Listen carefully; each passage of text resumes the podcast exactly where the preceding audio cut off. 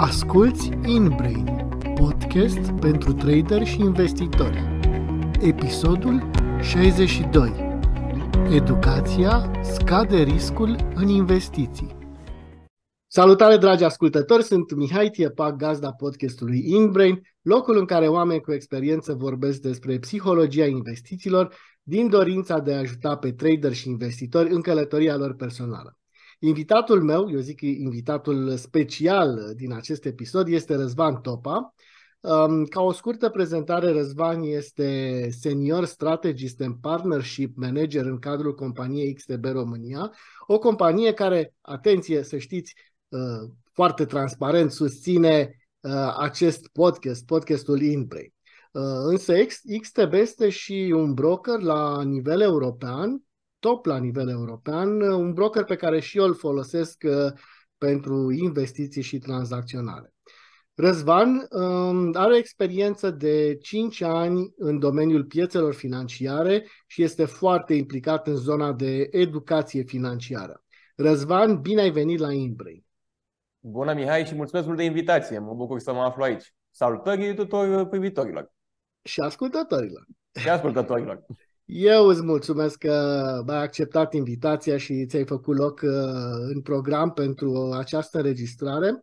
Și uh, acum, bazat uh, pe poziția pe care o ai în acest moment, pentru că lucrezi în cadrul unui broker de, de top la nivel european, o să-ți adresez niște întrebări care sunt convins că ascultătorii noștri sunt interesați să afle aceste informații. Și aș începe cu uh, care ar fi interesul sau apetitul românilor pentru investiții. Ce ne poți spune de mulțumesc, acest interes? Mulțumesc pentru, pentru întrebare, Mihai. E foarte interesant pentru că în anii ăștia de experiență pe care ai menționat și tu, dar și înainte, pentru că chiar dacă am 5 ani de experiență practică în domeniu, și înainte să am experiența practică, eu am făcut și un master în domeniu, pe zona de risc financiar și aveam oarecum contact cu zona teoretică. Și urmăream și atunci, adică și atunci mă uitam în jurul meu să văd uh, ce fac oamenii și bă, pot spune că dacă în perioada pre-pandemică uh, foarte ce puțin de am dat eu așa mai, mai tare în uh, zona de practică, să spun, pe piețele financiare, oamenii erau destul de uh, cunoscători, uh, adică cei specialiști, cei care erau pregătiți în domeniu știau mai multe. Deci ei, practic, să spunem, uh, dictau piața. Deci specialiștii, cei care poate au citit mai mult în direcția aia, poate aveau o expertiză de ceva ani, dar dacă spuneai anumite elemente, să spunem, instrumente financiare, să spunem ETF, dacă spuneai ETF sau acțiune, nu știa chiar toată, toată lumea. Vorbesc de perioada 2017-2018, cam așa. Uh, odată cu începerea pandemiei a fost un fenomen foarte, foarte interesant, pentru că lumea, văzându-se uh, închisă în casă, cum a fost uh, în perioada respectivă, au început să caute și au început să se documenteze. Și au descoperit domeniul ăsta de piețe financiare, de bursă. Și au început ușor, ușor să prindă gustul acestui domeniu și ceea ce este îmbucurător din punctul meu de vedere este că și după ce perioada pandemică s-a încheiat și vorbim de post-pandemie, oamenii și-au menținut interesul, adică nu a fost uh, un lucru one and done, să spunem, adică a fost ceva, n-a fost doar ceva de moment. A fost o, un eveniment care a declanșat, deci a fost un fel de catalizator, să spunem, cel puțin pe viața din România, a apetitului acestuia pentru investiții. Și pot spune bă, că bă, în momentul de față, dacă spui bă, ETF pe stradă, să spunem, s-ar putea ca lumea să știe ce e la ETF. Sau cripto. Bine, cripto acolo e altă discuție, că poate e mai populară. Dar ETF poate e un pic mai nișat. Și aici mă leg de altceva, apropo de apetitul românilor pentru investiții. În general, piața din România și investitorul român este axat long term, deci pe termen lung. Și aici vreau să fac o mică paralelă pentru că se tot folosesc aceste sintagme, aceste concepte de trader, investitor, trading, investiții. De regulă, traderul este cel care investește pe termen scurt, da, termen scurt și mediu, iar investitorul este cel pe termen lung. E, România, ca piață și ca natura noastră, este mai mult taxată pe zona de termen lung. Da? Deci zona asta de acțiuni și ETF-uri, să spunem. Adică astea sunt în proporție cele mai utilizate, cele mai folosite pentru a, pentru a investi. Și aici tot ce o să punctez o statistică destul de interesantă, destul de recentă, undeva de la început de septembrie, o văzusem, că investitorul român de la XTB, deci care investește și prin XTB, este în proporție de 58%, 51% de fapt, la sută în ETF-uri. Mhm. Deci, din investiții și tot din aceia care investesc și în ETF, investesc și în acțiuni. Dacă Foarte să vezi, acest procent a tot crescut de la an la an, adică dacă undeva în 2021 era undeva la 30 și ceva la sută, după aia în 2022 undeva la 40 ceva și acum ajuns la 50 și ceva, se duce spre 60 deja.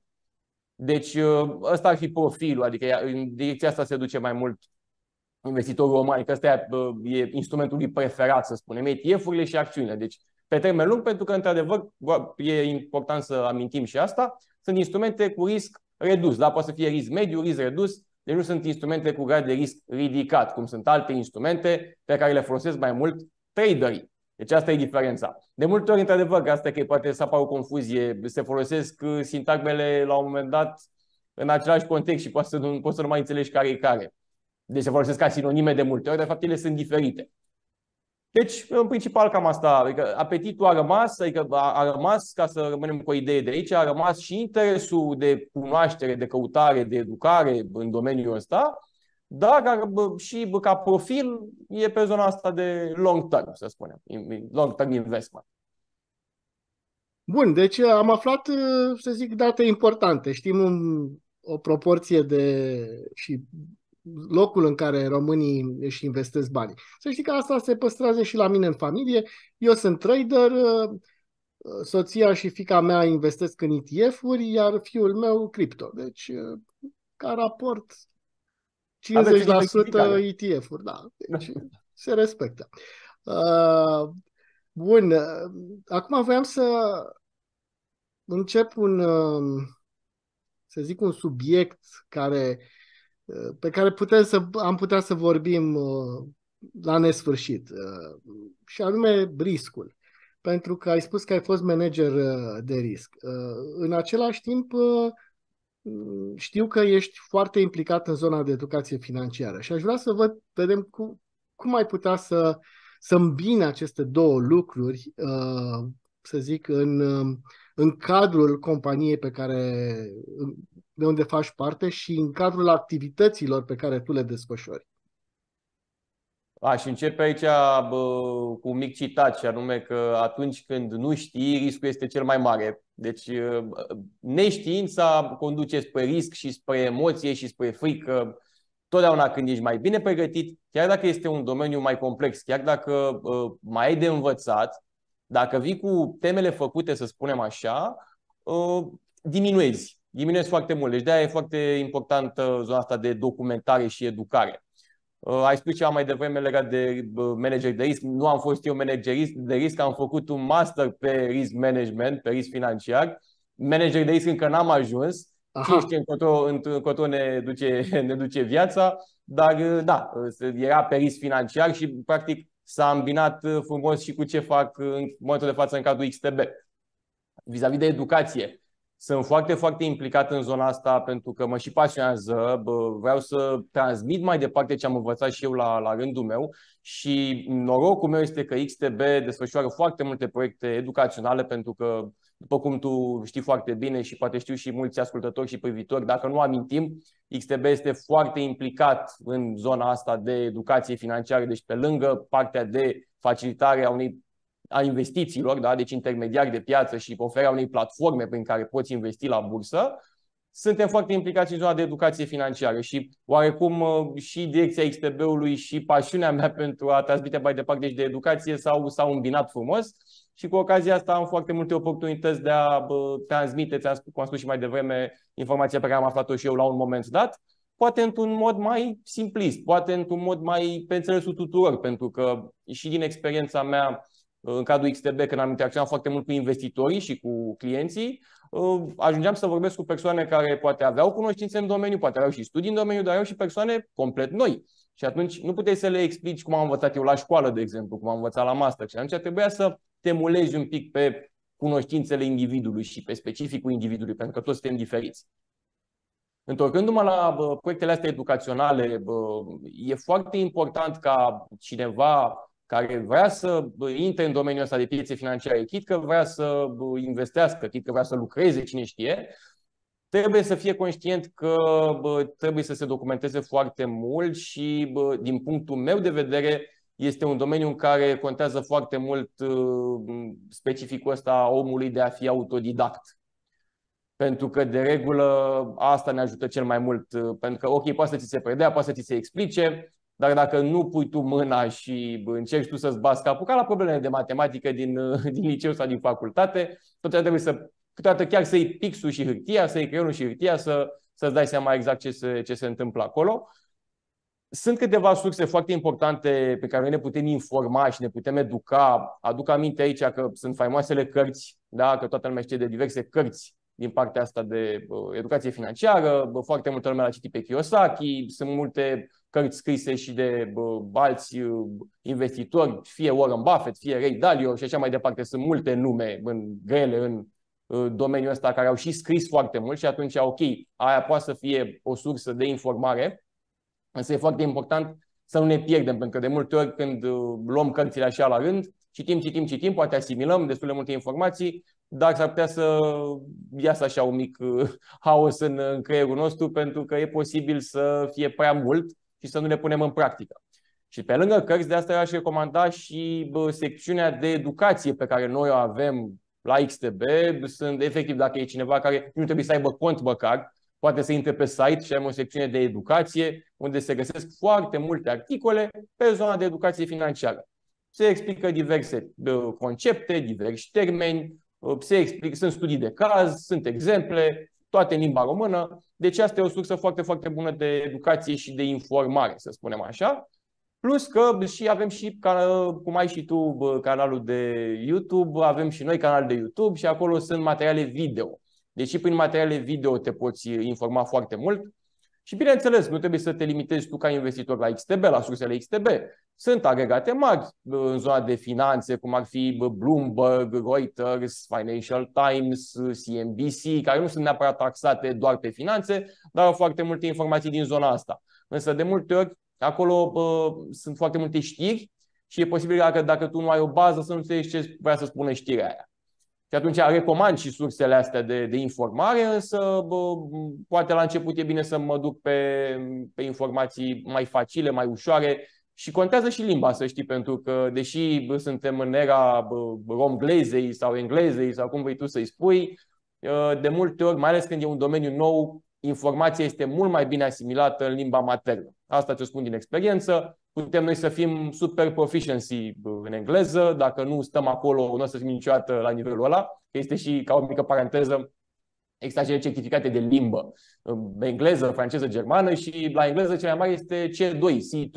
Uh, pot să spun uh, cu mâna pe inimă, pentru că am și testat-o cu alții, um, că nu o să fim niciodată, chiar că noi ne luăm acea certificare C2, suntem proficiency in English, dacă nu stăm acolo, dacă nu suntem nativi, nu o să fim la nivelul ăla tot timpul. Adică suntem C2 atunci, când am luat examen și în perioada următoare, dar dacă mai trec niște ani, nu o să mai rămânem la nivelul de C2. Și asta a făcut ca mică paranteză pentru da, că da. Uh, nu suntem nativi și atunci de asta mă întorc. De aia poate de multe ori informația, mai ales în domeniul de piețe financiare, care este un domeniu destul de complex, adică dacă mă întreb pe mine, zona de finanțe e cea mai complexă din economie, este bine să fie și în limba română și atunci ne ajută materialele astea și de asta bă, încurajez și documentarea pe, pe partea asta. Și tot legat de educație, că asta mai mai întrebat, ce am mai făcut și ce mai facem, am avut și proiecte cu elevi și studenți. Am avut proiecte în școli, da, chiar copii de clasa 5, copii de clasa 6, am vorbit despre N-am vorbit despre investiții, că era prea devreme, am, am atins așa doar vârful icebergului, dar am vorbit mai mult despre economie, despre bani, despre bă, cum a apărut banul, cum a, ce înseamnă o economie, bă, cum era trocul înainte și cum s-a dezvoltat. și am jucat și un joculeț după aceea cu cuvinte din finanțe. Am jucat un fel de spânzurătoarea, doar că aveam cuvinte din... Nu spânzuram pe nimeni acolo cei drept, era ca jocul clasic, dar aveam așa, dădeam, puneam, nu puneam primele litere, cum se face în jocul clasic, lăsam doar spațiu gol și dădeam o descriere înainte. Spuneam, uite, se folosește pentru a pune bani în el. Și poate era cont bancar cuvântul, nu știu, lucruri de genul. Și pe lângă asta, pe lângă proiectele cu copii de școală generală, am avut și în facultăți. Adică am avut, există tot felul de asociații studențești. Apropo, și eu am făcut parte dintr-una. Bine, eu eram pe zona de internațional, ISEC se numea, ca o paranteză era pe schimb de studenți internaționali. Dar există asociații pe zona de finanțe pe care se concentrează zona de finanțe corporative, piețe de capital, investiții și așa mai departe.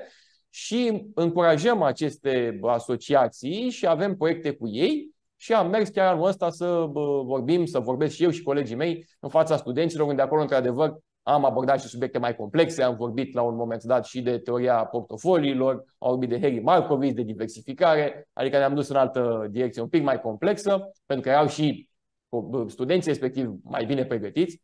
Și bă, cu ocazia asta am transmis și acolo informații de ce elevi și studenți și eu pot să spun că plănuiesc și vreau ca în viitor să pot să-mi iau și eu part-time măcar niște ore la un moment dat, poate chiar în ASE, de ce nu, să efectiv să mai să predau materii de genul ăsta, pentru că mi-am dat seama că îmi place, îmi face plăcere și atunci vreau să fiu implicat în cât mai multe proiecte de genul, inclusiv podcastul tău, Mihai Imbrain, are focus de educație și atunci normal că se leagă de întrebarea ta cu zona de educație și facem și lucruri de genul ăsta. Da, mulțumesc mult, mulțumesc mult. Um, îmi place foarte mult cum, uh, cum ai dezvoltat subiectul. Eu am plecat de la risc și fii atent că o să revin la subiectul risc, dar mesajul pe care l-ai trimis într-adevăr este puternic. Riscul cel mai mare este atunci când uh, nu știi ceea ce faci.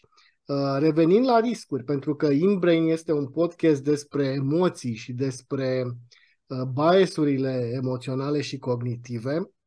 Revin la, la risc pentru că uh, temerea, frica, neîncrederea um, este o piedică și este, bineînțeles, uh, o forță emoțională care ne influențează deciziile în investiții. Unul dintre, să zic, um, miturile din piață este legat de brokeri și anume că brokerii fac ei ce fac pe acolo ca să pierzi banii. Rugămintea mea este să vorbești din perspectiva unei persoane care este de partea cealaltă și să blămurești sau să, dacă poți să distrugi acest mit, cel puțin legat de, de, de XTB.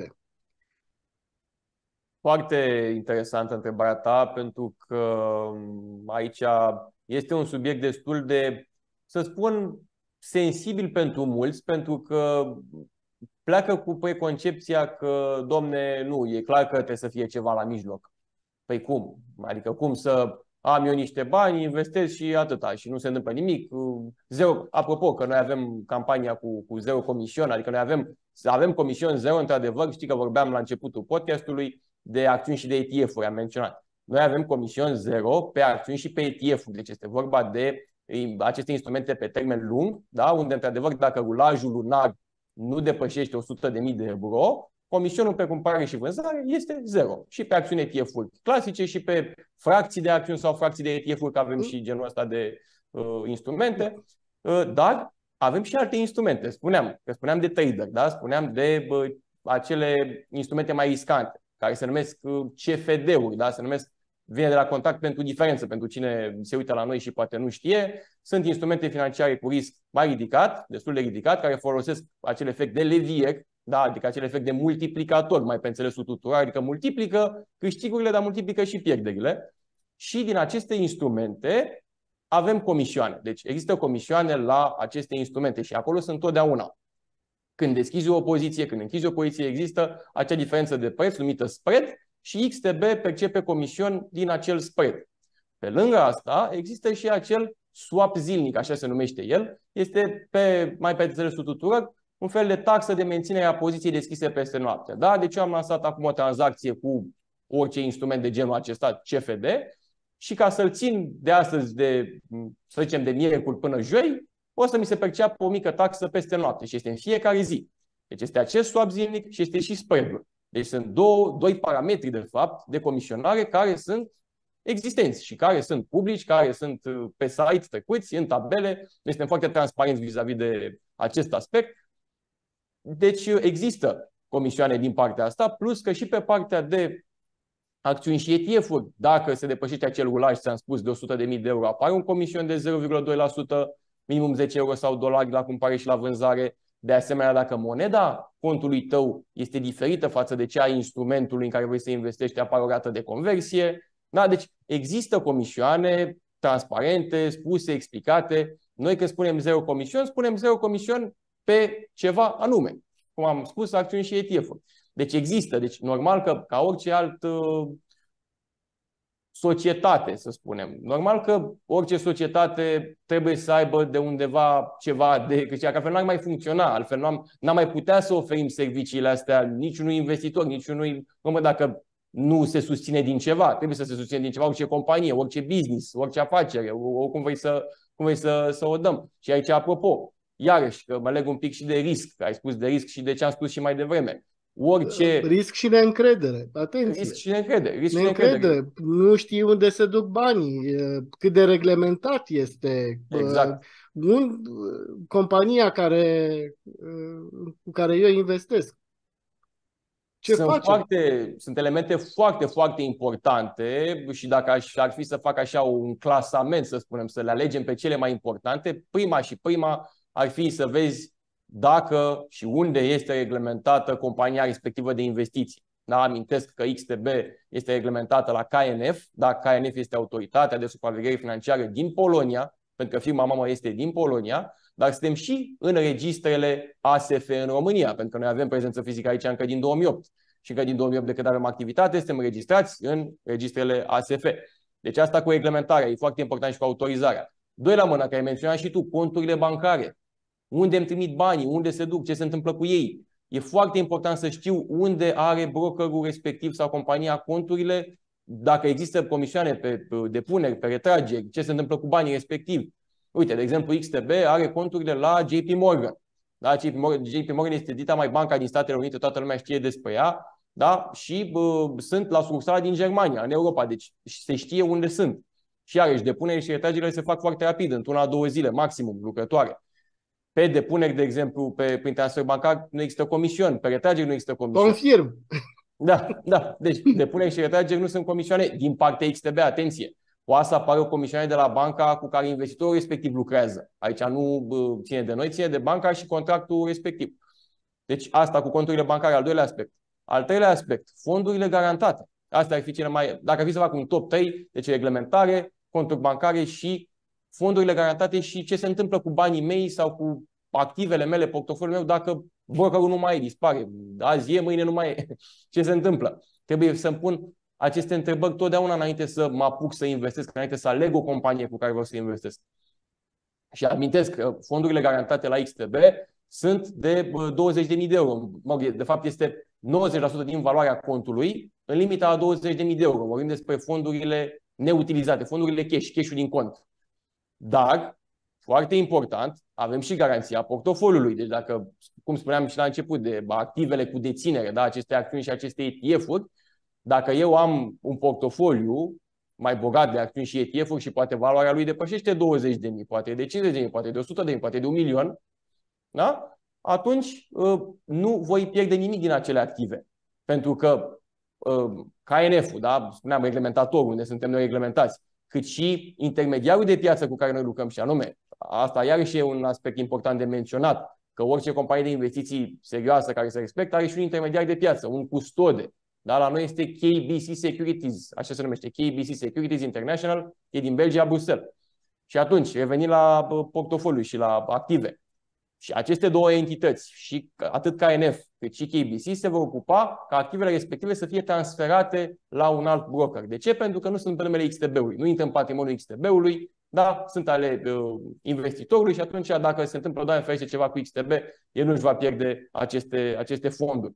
Deci, de aici aș porni, de la cele trei elemente pe care le consider foarte importante, deci reglementare, conturi bancare și fonduri garantate, cât și, aș mai puncta un al patrulea chiar, ă, promovarea pe ă, rețelele sociale sau în orice altundeva, unde trebuie totdeauna subliniate și riscurile investiționale. Pentru că de multe ori, dacă ne uităm, o să vedem că sunt multe reclame, să spunem, care scot în evidență doar avantajele, scot în evidență doar potențialul profit, doar ce bine e, ce frumos e. Totdeauna trebuie punctat în orice fel de comunicare, cum noi o facem totdeauna, oricum am face, că o facem pe, pe, la televizor, că o facem la radio, că o facem în social media, în webinare, în podcast, unde vei tu, totdeauna menționăm că există și riscuri, da? cum spuneam. Deci trebuie să te documentezi, cum spuneam și mai devreme. Deci nu poate să, fie, poate să nu fie pentru toată lumea, poate să nu fie pentru tine dacă nu ești pregătit și nu ești dispus să, să-ți aloci timpul respectiv.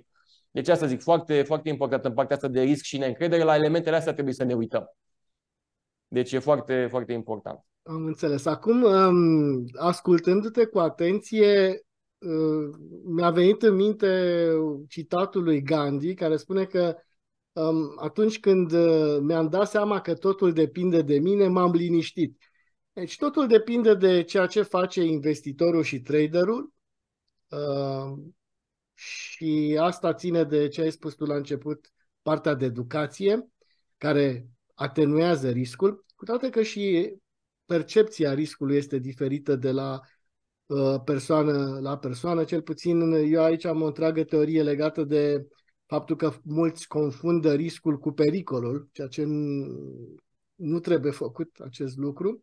Sunt uh, total diferite și uh, singurul lucru care acum aș vrea să, să, mai, să te mai întreb, uh, după ce, să zic că ai distrus mitul acelor brokeri țepari sau...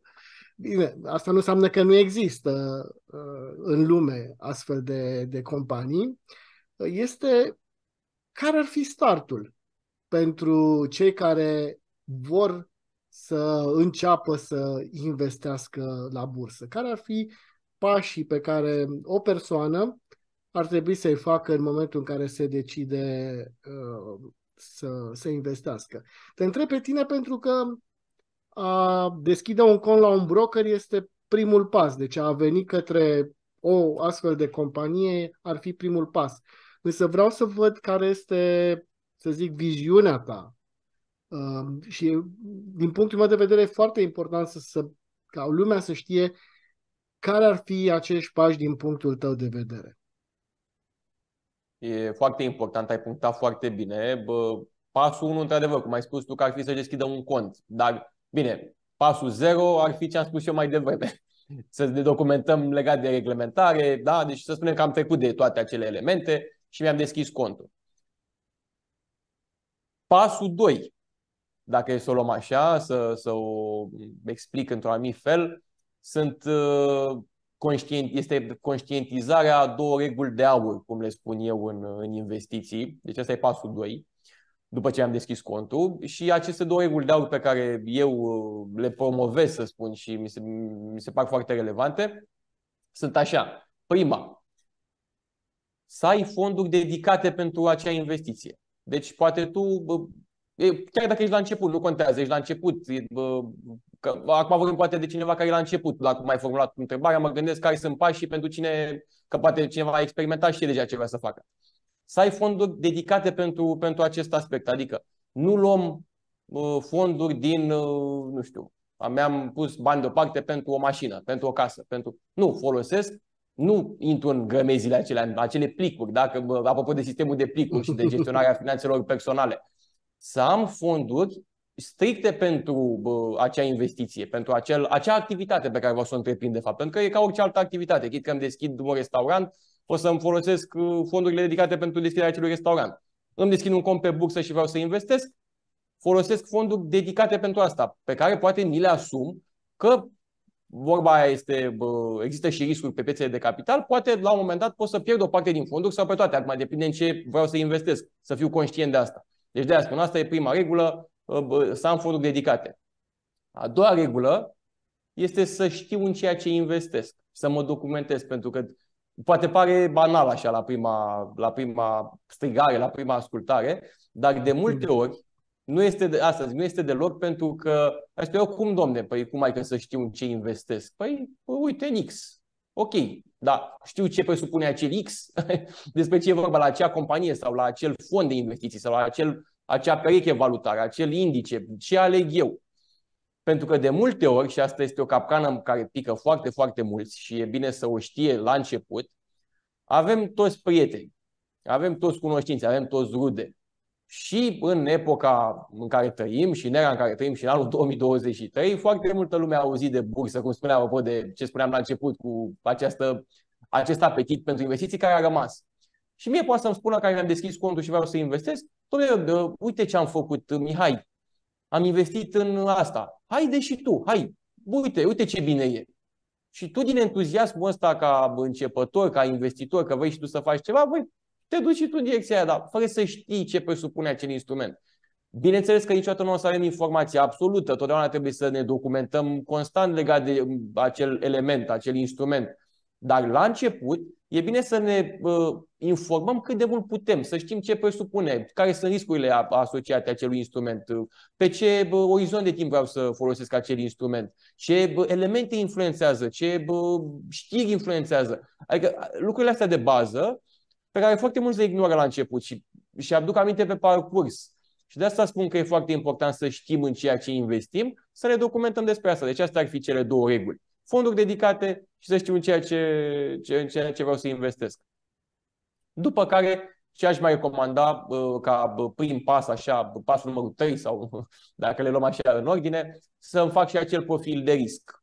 Adică să știu cam cum sunt eu, cum, cum sunt eu raport cu riscul, cum, cum mă împac cu el, sunt prieten cu el, sunt dușman cu el, nu vreau să am aversiune mare la risc, îmi place, am aversiune mică la risc, da? deci lucruri de genul.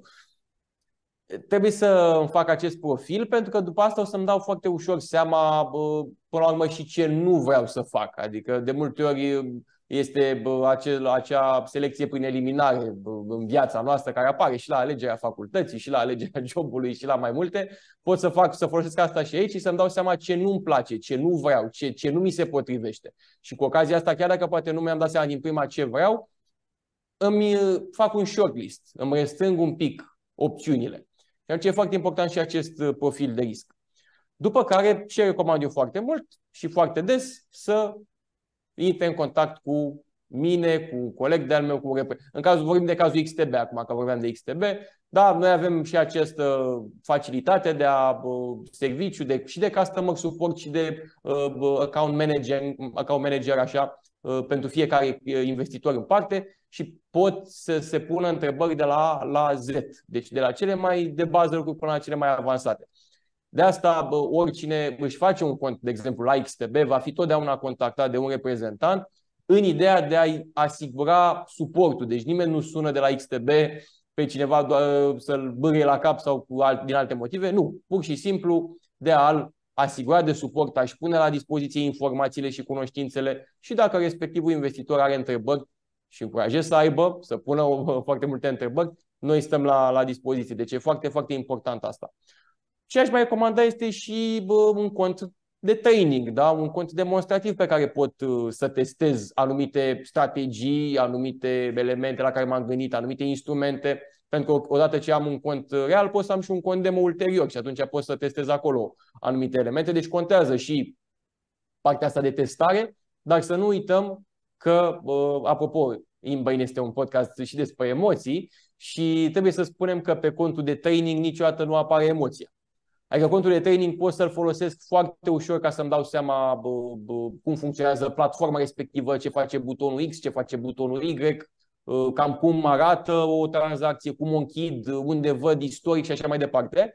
Dar niciodată nu pot să folosesc un cont demo ca să testez investiția și bă, profitul și pierderea, pentru că sunt irelevante, sunt bani virtuali și niciodată nu o să simt a, 50 de mii în plus, în minus, E un cont demo. Nu sunt implicate emoțiile în exact, cont demo. Exact. Și exact. nu știi cum o să reacționezi. Exact. Și atunci nu trebuie să, trebuie să fiu foarte conștient de asta, că contul demo este construit și contul de training pentru a mă familiariza, într-adevăr, cu platforma, cu sistemul, cu tranzacțiile, cu cum arată, cu notații, cu elemente de genul. Da? A testa sisteme sau strategii. Exact. Sau, sau, a, sau, a testa, sau a testa anumite strategii să văd cum funcționează, dar nu din prisma profitului și a pierderii. Poate să văd evoluția în timp, de exemplu. Pentru că oricum, dacă eu fac un test acum în noiembrie și vreau să aplic uh, ce am testat în noiembrie, poate mi-a plăcut mie ce am testat să aplic în ianuarie, nu o să fie același lucru, pentru că piața se mișcă, piața se schimbă. Și atunci de e foarte important uh, contul demo, strict din perspectiva asta. Da, după care aștia, aștia ar fi cam pașii de bază, pentru că după care totul... Acum contează foarte mult în ce direcție vreau să mă duc cu investiția respectivă, cu acel cont. Că dacă merg pe termen lung, cum spuneam că fac foarte mulți dintre uh, noi, dintre români, odată ce m-am hotărât și mi-am dat seama că am în să investesc, uh, lucrurile o să meargă de la sine. O să văd că lună, dacă merg pe o strategie lună de lună, sau o dată la câteva luni, sau odată și fac o pauză, depinde de fiecare. Nu trebuie neapărat să uh, fiu foarte implicat, nu trebuie să deschid platforma în fiecare zi, să mă uit în fiecare săptămână, dar dacă merg pe zona de trading, da, trebuie să mă uit pe grafice, să fac analize, să citesc știrile constant, să mă uit la ce se publică în zona de știri economice, dar știi și știri politice. Aduc aminte că și politicul influențează foarte mult piețele de capital și piețele financiare. Deci trebuie să mă uit foarte mult, să fiu conștient că o să-mi dedic mult mai mult timp da, dacă vreau să merg în direcția asta de, de trading. Da. Um, legat de ce ai spus tu cu acest customer care, eu cred că ăsta e cel mai important lucru. Să investești într-o companie care are reprezentanță în România și care răspunde la un telefon și vorbești cu cineva în limba maternă, în românește și pui întrebare ce se întâmplă, de ce nu pot sau de ce pot sau unde sunt sau uh, e atât de important decât să um, investești printr-un broker care nu are un astfel de customer care și nu poate foarte greu intri în legătură cu un operator uh, telefonic și vorbești într-o limbă și cum ai spus tu mai devreme, chiar dacă e de circulație internațională, ar fi engleza, E o mare diferență. Și îți dă un uh, statut de, eu zic, uh, de încredere, nu un statut, un status de încredere în, în momentul în care începi să investești. Um, Răzvan, uh, la sfârșitul fiecărui episod, eu am obiceiul să rog invitatul să facă o urare ascultătorilor. Ce le-ai ura uh, ascultătorilor noștri, audienței noastre? Um, ba, dacă ar fi să simplific așa lucrurile, aș ura, bă, practic, să vă alimentați setea de cunoaștere. Alimentarea acestei sete de cunoaștere, pentru că de multe ori poate suntem curioși, da, e vorba de curiozitate, dar rămâne la nivel de curiozitate. Și atunci aș recomanda să merg un pas mai în față. Și aici o leg de două citate care îmi plac mie foarte mult și sunt total uh, opuse, n-au, cel, apare n-au legătură. Unul este bă, din uh, faimosul actor uh, sau cum vreți să numim uh, producător, regizor Sylvester Stallone, care are, el o spunea bă, la un moment dat că bă, avea bă, 90 și ceva de dolari în contul bancar, avea 30 și ceva de ani spre finalul anilor 30, da, ceva de genul, era falit, dar lucra din instinct. Asta al deci, practic se baza pe instinct. Celălalt citat este din Nelson Mandela, care spune că educația este cea mai puternică armă care va schimba lumea. Și de asta trebuie să ținem cont că trebuie să îmbinăm aceste două aspecte și anume să nu uităm să ne ascultăm și instinctul, deci putem să ne bazăm pe instinct, dar să nu uităm să ne și educăm, să ne informăm în același timp. Deci nici una, nici alta nu, nu, nu merg doar, doar direcția, pentru că de multe ori lumea se, ca vorbit de educație foarte mult, se avântă în direcția asta de a citi. Trebuie să ne mai ascultăm și instinctul din când în când. Acel feeling, acel, pentru că până suntem oameni, da? avem emoții, trăim, avem trăiri. Și atunci e foarte important să ascultăm instinctul, dar în același timp, cum am spus, să ne și, să ne și informăm, să ne și documentăm. Răzvan, încă o dată îți mulțumesc și să știi că te mai aștept la InBrain. Cu multă plăcere și mulțumim și noi și felicitări oricum pentru tot ceea ce faci, Mihai, pentru că e, e foarte frumos ceea ce faci. Mulțumesc mult. Mulțumesc mult. Numai bine. La revedere. Salut. Ai ascultat InBrain, podcast pentru traderi și investitori.